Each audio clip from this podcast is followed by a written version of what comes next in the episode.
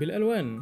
بودكاست هيعرفك إزاي تلون حياتك وتخلي كل حاجة حواليك أحسن وأفضل وأرقى. معاكم أحمد سامي ويلا بينا نبدأ الحلقة.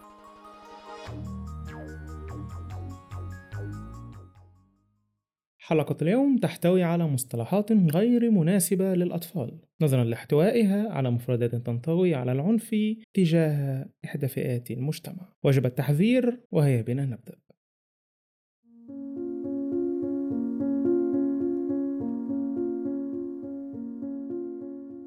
التحرش واحد من الموضوعات اللي لازم تشغل جميع أبناء العالم كله أبناء البشرية كلها عشان التحرش من القضايا اللي تعتبر مهمة للجميع وعلى وجه الخصوص بالنسبة للعالم العربي. نظرا لارتفاع نسب التحرش ونظرا للعديد من الأسباب اللي بتخلي الجنسين في خطر شديد خصوصا المرأة على وجه التحديد. وبسبب غياب ملحوظ للمحتوى المتحدث عن التحرش بداخل المحتوى المتحدث عن حقوق المرأة بشكل أخص. فلذلك أنا حبيت إن أنا أعمل الحلقة دي النهاردة عشان نأدرس الموضوع ده بشكل كويس ونتكلم عنه بطريقة فعلا تنفع كل من يستمع إليه. لو أنت بتسمع البودكاست دلوقتي لو أنت بتسمع البودكاست ده دلوقتي الكلام ده موجه ليكم. في حلقة النهاردة إحنا هنعرف إيه هو التحرش بالمفهوم العلمي الرصين له إزاي نتعامل مع المتحرشين؟ إزاي نضمن حقوقنا في حالة إذا تم التحرش بينا والعديد من الأشياء بالمنتصف؟ الحلقة دي مليانة حاجات كتير مهمة ولذلك أنصحكم إنكم تجيبوا ورقة وقلم وتدونوا ورايا الحاجات اللي هتتقال دي أو على أقل تقدير أقل القليل اللي أنتوا تفهموا الكلام ده كويس وتحطوه في دماغكم عشان في يوم من الأيام بنسبة كبيرة هينفعكم. إيه هو التحرش؟ هل التحرش اللي أنا ألمس حد وخلاص؟ إن أنا أشتم حد؟ إن أنا أضايق حد؟ ولا إيه بالظبط؟ إيه الصورة العامة للتحرش؟ أو إيه الحاجة اللي إحنا ممكن نمشي بيها ويبقى عندنا تعريف ثابت للتحرش؟ لو أنتوا دخلت على ويكيبيديا عشان تشوفوا التعريف العام للتحرش هتلاقوه كالآتي harassment covers a wide range of behaviors of an offensive nature. It's commonly understood as a behavior that demeans, humiliates, or impresses a person.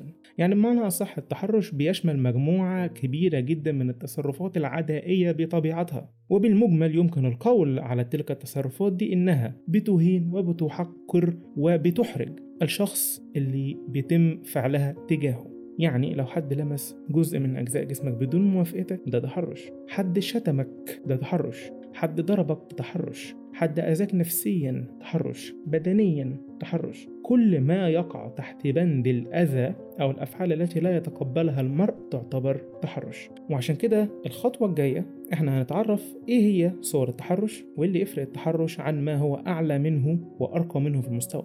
التحرش عموما نقدر نقسمه لحاجتين تحرش بدني وتحرش إلكتروني. التحرش البدني هو أن حد يلمسك في الشارع أو يلمسك في الشارع أو في بيئة العمل أو في المدرسة أو في الجامعة أو في البيت. أي شخص بيلمسك أو بيلمسك على غير رضاك في أي مكان كان ده اسمه تحرش بدني. حد بعت لك رسالة على فيسبوك على تويتر على إنستجرام على سناب شات على أي حاجة الرسالة دي احتوت على شتيمة احتوت على تهديد احتوت على صورة عضو تناسلي أيا كان من ذكر أو امرأة. أي حاجة من الحاجات دي بتعتبر تحرش بصورته الإلكترونية. يعني هو هو كأنه التحرش البدني لكن مع عدم وجود الحيز الفيزيائي للمس أو التحرش نفسه بالصورة التقليدية بتاعته. لكن برضه هنا سؤال بيطرح نفسه إحنا إزاي نتصرف مع تصرف التحرش اللي تم فعله تجاهنا؟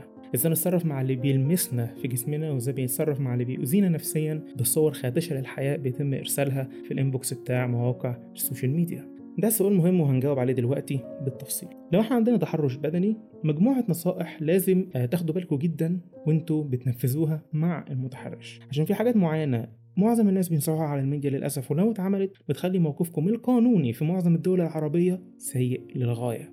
نخلينا في الأول في التحرش البدني. أول نصيحة إن أنتم ما تنخرطوش يعني ما تدخلوش في أي فعل مع المتحرش يحسب ضدكم. مثلا لو تم الاعتداء عليكم ما تضربوش المتحرش ده لو تم الاعتداء عليكم ما ترشوش في وشه حاجة. ما تأذوهوش بآلة حادة تضربهوش بأي حاجة تقيلة على دماغه. ليه؟ عشان أي حاجة من دول هتحسب ضدكم كحاجة سيئة لما تروحوا تعملوا أي إجراءات قانونية معينة عشان تجيبوا بيها حقكم. وفي معظم الأحيان لا يتم احتساب الدفاع عن نفسه على إنه فعل النفس فعلا. يتم احتسابه في معظم الأحيان على إنه نوع من أنواع التعدي فتعدي قصاد تعدي سيب ونسيب الموضوع مش هيخلص في الجهات المعنية خالص. فأول خطوة اللي أنتوا ما تنخرطوش مع المتحرش. طب دلوقتي إحنا تم التحرش بينا وانت مش عايزنا ننخرط مع المتحرش فاحنا هنعمل إيه؟ لا في خطوة مهمة جدا. أول حاجة اللي أنتوا تقولوا أنا برفض هذا الفعل. لو سمحت ما تلمسنيش. لو سمحتي ما تحتكيش بيا. لو سمحت لو سمحتي لو سمحت لو سمحتي. الحاجات دي بتفرق جدا على المستوى الطويل وعلى المستوى القصير لسبب إن ممكن التحرش اللي بيسمى تحرش في هذه الحالة. اللي حصل فعلا ممكن ما يبقاش إن هو فعلا تحرش. ممكن يبقى مجرد لمسه عن طريق الخطأ. والشخص يعتذر ويبذل الاعتذار ويبذل العطاء عشان ينول الرضا وحاجات كثيرة جدا. ممكن فعلا يكون مجرد خطأ. فإحنا لازم ننحي احتمالية الخطأ دي في البداية عشان نقدر نتصرف بشكل منطقي. دلوقتي لو إحنا عندنا فعلا حالة تحرش وحادثه تحرش الخطوة المنطقية الفعلية اللي تتعمل هي التصوير. أي حاجة قانونية في أي حتة أي قضية أي محضر أي جنح أي أي حاجة لازم يكون فيها سبب مادي.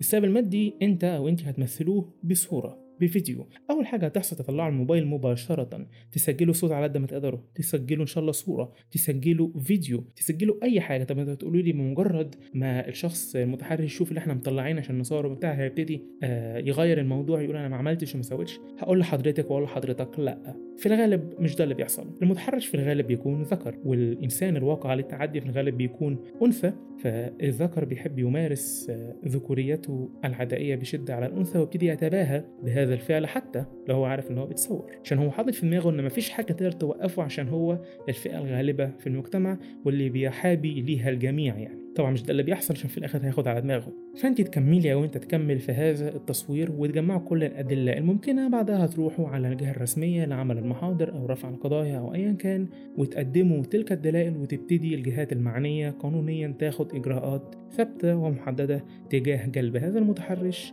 وجعله ياخد على دماغه بالقدر المطلوب إن هو ياخد على دماغه بيه. طبعا الموضوع يختلف لو إحنا بنتكلم بقى على التحرش الإلكتروني. لا دي نقرة أخرى تماما مشابهة جدا في التفاصيل العامة في النهاية لكن في البداية الموضوع بيختلف. نفترض دلوقتي أنتوا قاعدين في أمان الله كده الدنيا حلوة وجميلة قاعدين فاتحين فيسبوك ولا ماسنجر ولا أي حاجة جات لكم رسالة في الازر فيها عضو تناسلي. وشخص بيقول لك أو بيقول لك إيه رأيك فيه إيه رأيك فيه. حاجة مبتذلة تماما وحاجة مقززة بل وتدفع إلى التقيؤ في مكانك بمجرد ما تقرأ ال message أصلا. حاجة كمان تحسسك إنك insecure وانك حاسس بعدم أمان والحاجة الحياة كلها مأساوية بالنسبة لك. ممكن تتقوقع ويأذيك فعلا على المدى النفسي الموضوع ده بشدة. فأول خطوة فعلية تاخدها تجاه هذا الموضوع هي إنك ما تاخدش screenshots وبس لأ. انك تشغل تسجيل الفيديو على الموبايل بتاعك وتبتدي تسجل حرفيا كل حاجة اتبعتت لك بالفيديو. تقول لي يفرق ال screenshots عن الفيديو. أقول لك إن ال screenshots مشكلتها إنها بيتم الطعن فيها إنها مزورة. لكن في الغالب الفيديوهات بتبقى متصورة live وعشان نثبت إنها live فعلا وإنك مش مصورينها هنبتدي نعمل refresh كل شوية من فوق في الماسنجر أو الفيسبوك أو ايا كان ال social media app عشان نقدر نرفرش ال live feed بتاع ال message دي. عشان لو في أي حاجة مزورة إحنا مغيرينها مثلا في ال software أو حاجة تكون راحت مع ال refresh بوجود إن في اونلاين وفي data مثلا أو في واي فاي بحيث إن هو يضمن إن إحنا فعلا بنعمل live feed preview حقيقيه مش من مش بنعمل حاجة عبيطة يعني. ويستحسن يتم تسجيل هذا الفيديو من ايفون أو ايباد أو ماك بوك أو اي ماك أجهزة ابل عموما عشان أجهزة ابل بيكون من الصعب تهكيرها على عكس أجهزة الأندرويد عشان ممكن الناس تطعن إن الأندرويد سهل عمل ال root فيه وتغيير المحادثات بل إحنا ممكن نصنع live feed كامل فيه. فلا أجهزة ابل بيكون صعب جدا إنك تطبق لها jailbreak ومش كل الناس هتدفع فلوس كتيرة جدا عشان تزور حاجة زي دي عشان تلبس ناس تانية قضية مثلا. فاحرصوا تسجيل الفيديو يكون من على موبايلات أبل وأجهزة أبل عموما. في النهاية هتتاخد كل الأدلة دي وشرط إنها تكون متسجلة كلها متظبطة عشان في الآخر المتحرش بمجرد ما يبتدي يتعكش هيقفل كل حاجة خاصة ممكن تدل له سواء صور معارف آه موبايله نفسه. كل حاجة هتختفي تماما من على الميديا. مش هيتبقى غير ال live feed preview اللي أنتوا خدتوه في صورة فيديو بعدها تاخدوا كل الكلام دوت وهتودوه للجهة المعنية اللي في الغالب بتكون فئة متخصصة بجرائم الإنترنت في البلد اللي أنتوا قاعدين فيها وهي هتاخد الإجراءات اللازمة وهتجيب هذا الشخص وبرضه هتديله على دماغه. وبالطبع بما إني مصري فلازم أقول لكم القانون المصري بيقول إيه؟ تجاه المتحرش وإيه هي عقوبة التحرش في الأساس؟ عشان حاجة زي دي تقدروا تستخدموها فعلا ضد أي متحرش فاكر اللي أنتوا مش هتعملوا له أي حاجة في أي حاجة. مادة 306 مقرر ألف. تنص على يعاقب المتهم فيها بالحبس لمدة لا تقل عن ستة أشهر وبغرامة لا تقل عن ثلاثة ألاف جنيه ولا تزيد عن خمسة ألاف جنيه أو بإحدى هاتين العقوبتين كل من تعرض للغير في مكان عام أو خاص أو متروك بإتيان أمور إيحائية أو تلميحات جنسية أو إباحية سواء بالإشارة أو بالقول أو بالفعل بأي وسيلة بما في ذلك وسائل الاتصالات السلكية أو اللاسلكية. دي كانت الجزء الأول اللي هو المكرر ألف من مادة 306 مكرر ب من مادة 306 بتقول لك إن الكلام ده يعتبر تحرش. إذا كان قصد الجاني أخذ من المجني عليه نوع من أنواع المنفعة الجنسية وده طبعا طبيعي جدا عشان أي حد بيبتز أي حد أو بيبعت له صورة عضو تناسلي مثلا أو بيعتدي عليه بيبقى عايز في المقابل إن هو يشعر بنوع من اللذة الجنسية بناء على هذا الفعل الدنيء والسيء وغير المقبول إنسانيا على الإطلاق. طبعا في مادة تانية 267 دي إحدى المواد الدستور اللي بتخول الموضوع ده. سلطة أكبر شوية في القانون اللي هو بيقول لك وبيقول لك إن لو الجاني كان عنده سلطة معينة فوق المجني عليه سلطة وظيفية أسرية أو دراسية معينة هنا في الحالة دي بتكون العقوبة مغلظة أكتر بتكون مش أقل من سنتين حبس إلى خمس سنين حبس والغرامة بتكون مش أقل من 20 ألف جنيه ولا تزيد عن 50 ألف جنيه. يعني بالمجمل الشخص المتحرش يا هيتغرم فلوس يا هيتغرم حبس وفي الحالتين هيكون إنسان سيء السمعة تماما خصوصا لو الموضوع انتشر على الميديا ووصل لكل شخص يعرفه في دايرته الاجتماعية الصغيرة أو الكبيرة. لحد دلوقتي إحنا عرفنا إيه اللي هنعمله بالظبط إذا تم التحرش بينا. عرفنا إيه الوسائل اللي بيها. هنقدر نحصل على أدلة دامغة وثابتة تثبت موقفنا تجاه أي قضية إحنا بنرفعها على المتحرش سواء كان التحرش بدني أو إلكتروني. طب السؤال برضو هنا اللي بيطرح نفسه تاليا وده ممكن يكون الأهم في حلقة النهاردة. إزاي نمنع التحرش من الأساس؟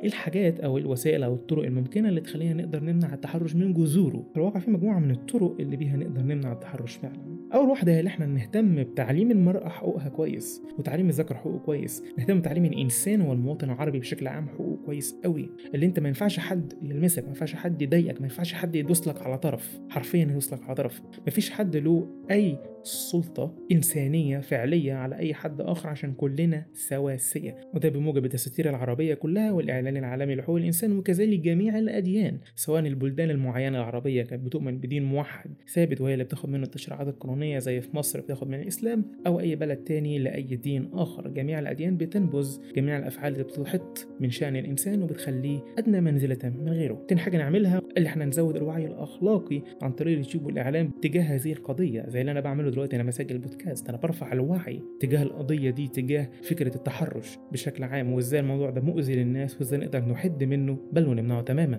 تالت حاجة ودي منوطة بالحكومة أكتر من فرد اللي إحنا نوزع ملصقات عن حقوق المرأة في مراكز صحة المرأة. المرأة بتروح لأماكن صحية معينة في معظم البلدان العربية عشان تاخد بعض من الرعاية الصحية المعينة تجاه النساء تحديدا. فلازم والست أو المرأة بتروح هناك تلاقي ملصقات بتقول لها لأ أنت حقك كذا أنت ما ينفعش حد يلمسك. لو حد كلمك كلمي الرقم الساخن ده وتتصلي كلمي المباحث الفلانية كلمي الجهات المعنية القانونية إنها تجيب لك حقك ما تسكتيش. الحاجات دي مهمة خصوصا في الأماكن اللي بتتردد عليها المرأة بشكل مستمر. رابع حاجة ودي تعتبر الأخيرة والأهم في كل دوت ألا وهي عدم الخوف من الإبلاغ عن المتحرش نظرا للعواقب المجتمعية اللي ممكن تطرأ بعد كده. الست بعد ما تقدم بلاغا إن تم التحرش بيها الناس هيفتكروها إنها فجأة بقت هي الشخص السيء في المعادلة. إنها فجأة بتطلب حقها بتطلب من الناس إنها تجيب لها حقها إنها ما يتمش التحرش بيها إنها ما تبقاش سلعة إنها ما تبقاش أداة. كل الحاجات دي بتخلي بعض الناس يفتكروا إن المرأة هي السيء في المعادلة. هذا غير صحيح بالمرة هذا غير قانوني بالمرة وحاجة مفروض الست ما تبقاش خجولة منها على الإطلاق.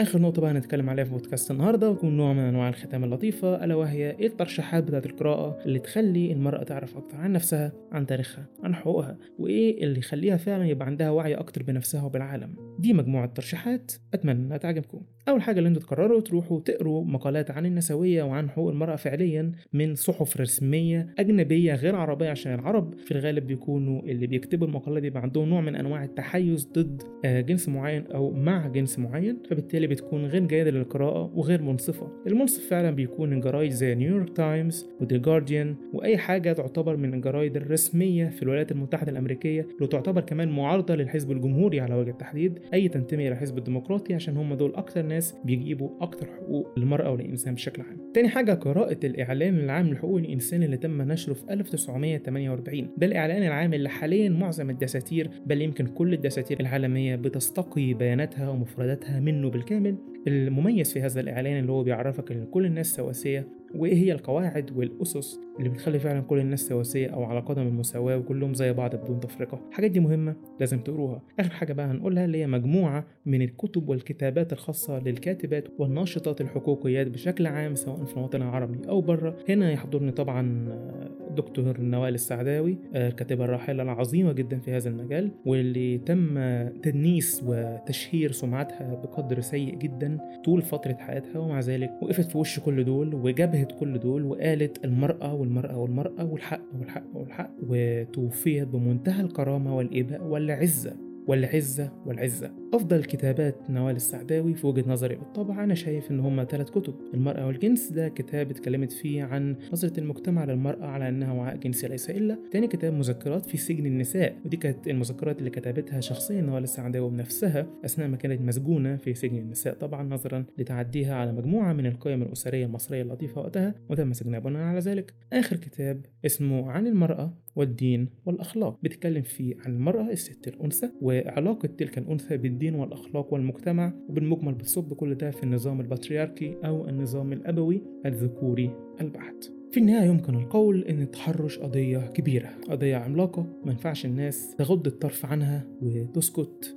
لازم قضية ننزع عنها اللثام نشيل عنها ستارة المسرح ونخلي الناس تطلع تتكلم فعلا عنها بشكل أقوى وأجرأ. نخلي الضحايا تطلع تتكلم من غير ما نوصمهم بالعار ونقول إن هم الناس الأشرار في المعادلة. لازم نخلي الناس ما تخافش. لازم نخلي الضحايا ما تخافش. أنت أو أنتي ضحية تحرش ليك الحق إنك تتكلم ليك الحق إنك تجيب حقك. محدش له أي سلطة عليك. تأذيك نفسيا كده هو بيتحرش بيك أكتر ما أنت متحرش بيك من الأساس. حط في بالك وحط في بالك اللي أنتوا ليكوا كرامة اللي أنتوا لازم تجيبوا حقكم إن في سلطات قانونية ومعنية بتجيب لكم حقكم. إحنا مش عايشين في غابة. إحنا مش عايشين في غابة. في قوانين في أسس في محامين وفي ناس بتتسجن بناء على التحرش أرجو إن الحلقة دي تكون فتحت بعض المدارك لبعض الناس وأفادت البعض بشكل أو بآخر. كان معكم أحمد سامي وده بودكاست بالألوان. احرصوا على تطبيق كل ما قيل في هذه الحلقة لجلب الحقوق من مغتصبيها ويبقى عندكم ألوان فعلا. في حياتكم تكونوا أفضل. بالنسبة لنفسكم وبالنسبة للمجتمع وللعالم كله. مع السلامة.